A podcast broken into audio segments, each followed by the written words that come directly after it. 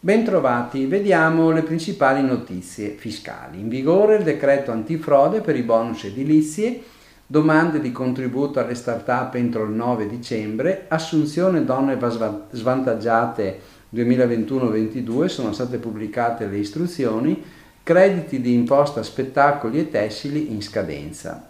Bonus edilizi è in vigore il decreto antifrode. È stato pubblicato ed è in vigore dal 12 novembre il decreto 157 noto come antifrode, dove il governo ha introdotto misure molto importanti e drastiche per contrastare frodi che si erano verificate nella detrazione e cessione dei crediti per lavori edilizi, rafforzando anche i controlli preventivi perché è chiaro che venivano messi dei prezzi che non erano reali, servivano solo per recuperare un credito in più.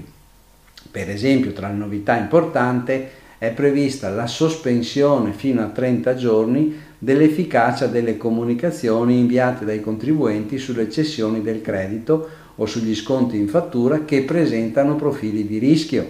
Per questi casi l'Agenzia provvederà a specifici controlli, quindi verranno a vedere si introduce l'obbligo del visto di conformità anche nel caso in cui il super bonus sia utilizzato dal beneficiario in detrazione della propria dichiarazione dei redditi. L'agenzia ha già pubblicato anche il nuovo modello per le opzioni di sconto dai fornitori o cessione del credito che le istruzioni. Nel frattempo è stata anche momentaneamente sospesa l'attività del portale proprio per consentire l'aggiornamento di queste nuove procedure.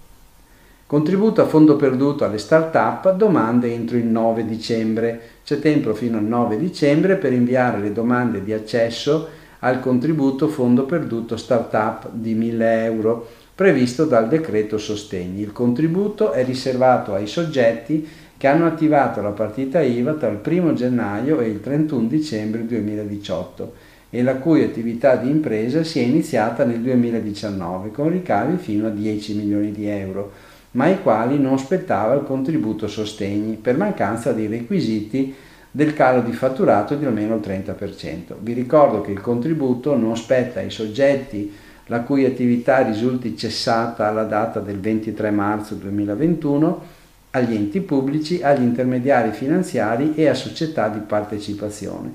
L'Agenzia delle Entrate ha approvato il modello di domanda con le relative istruzioni all'interno del portale fatture e corrispettivi.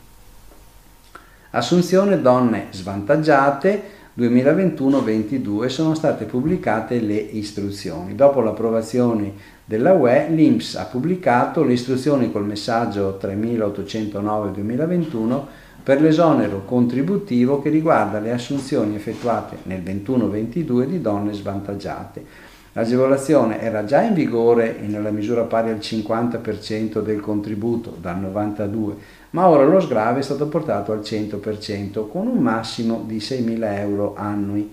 Possono accedere tutti i datori di lavoro privati, anche non imprenditori, compresi quelli del settore agricolo. L'incentivo riguarda donne disoccupate da almeno 6 mesi con più di 50 anni ma anche senza limiti di età se residenti in regioni meno sviluppate. Si applica 12 mesi alle assunzioni a tempo determinato, 18 mesi nelle assunzioni a tempo indeterminato e nelle trasformazioni a tempo indeterminato di un precedente rapporto agevolato.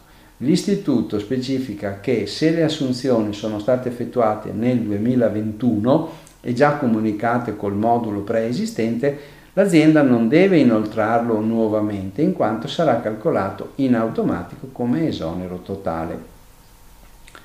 Crediti di imposta, spettacoli e tessile in scadenza. Sono disponibili modelli e istruzioni per fruire dei crediti di imposta a favore delle attività teatrali e spettacoli musicali con credito di imposta fino al 90% per le spese sostenute nel 2020 in presenza di calo di fatturato almeno del 20% rispetto all'anno precedente e poi quelle tessile della moda degli accessori che è riconosciuto nella misura del 30% del valore delle rimanenze finali di magazzino eccedente la media dei tre anni precedenti. I bonus sono stati introdotti dal decreto sostegni e dal decreto rilancio per sostenere settori particolarmente colpiti dalla pandemia con specifici provvedimenti.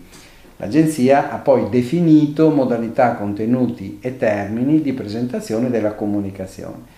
Questa è da inviare per le domande bonus teatro e spettacoli inviate entro il 15 novembre, cioè oggi.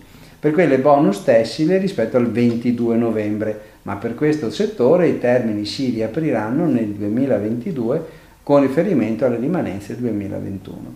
Un saluto e un buon lavoro.